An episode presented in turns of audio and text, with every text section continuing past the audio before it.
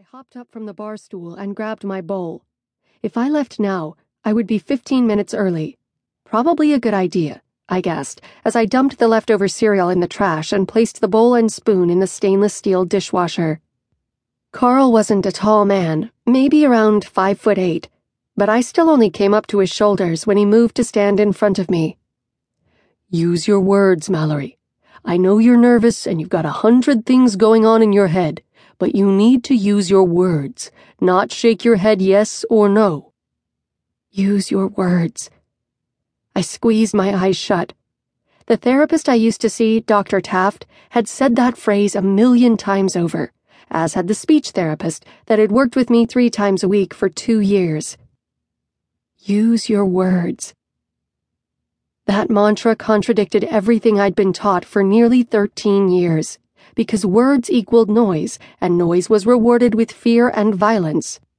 Used to equal those things, but not anymore. I hadn't spent nearly four years in intensive therapy only to not use my words, and Rosa and Carl hadn't dedicated every moment of their free time to erasing a past full of nightmares, only to watch their efforts fail. Words weren't the problem.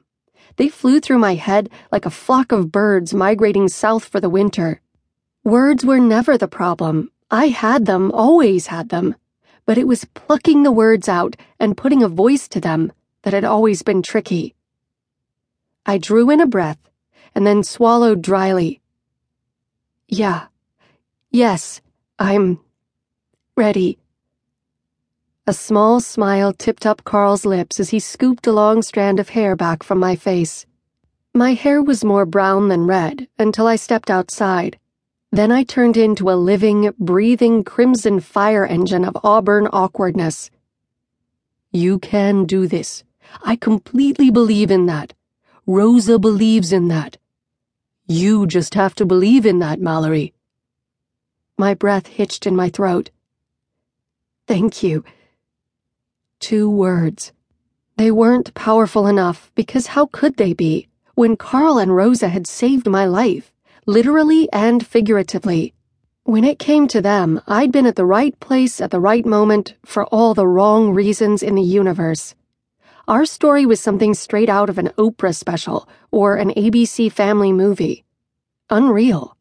Saying thank you would never be enough after everything they had done for me.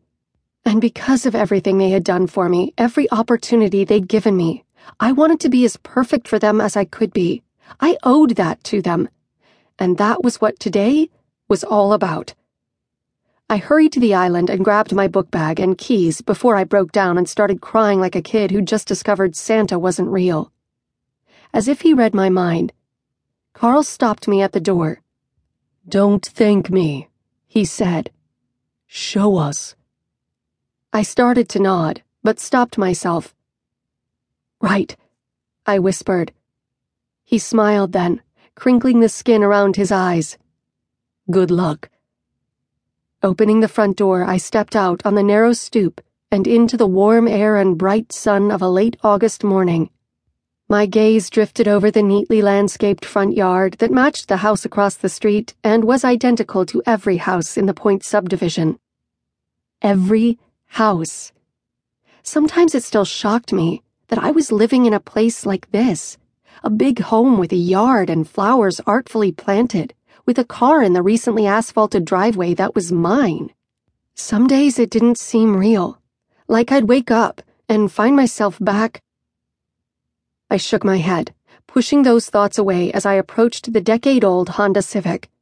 The car had belonged to Rosa and Carl's real daughter, a high school graduation gift given to Marquette before she left for college to become a doctor, like them. Real daughter. Dr. Taft had always corrected me when I referred to Marquette that way, because he believed it somehow lessened what I was to Carl and Rosa. I hoped he was right, because some days I felt like the big home with the manicured yard. Some days I didn't feel real. Marquette never made it to college, an aneurysm. There one minute and gone the next, and there had been nothing anyone could do.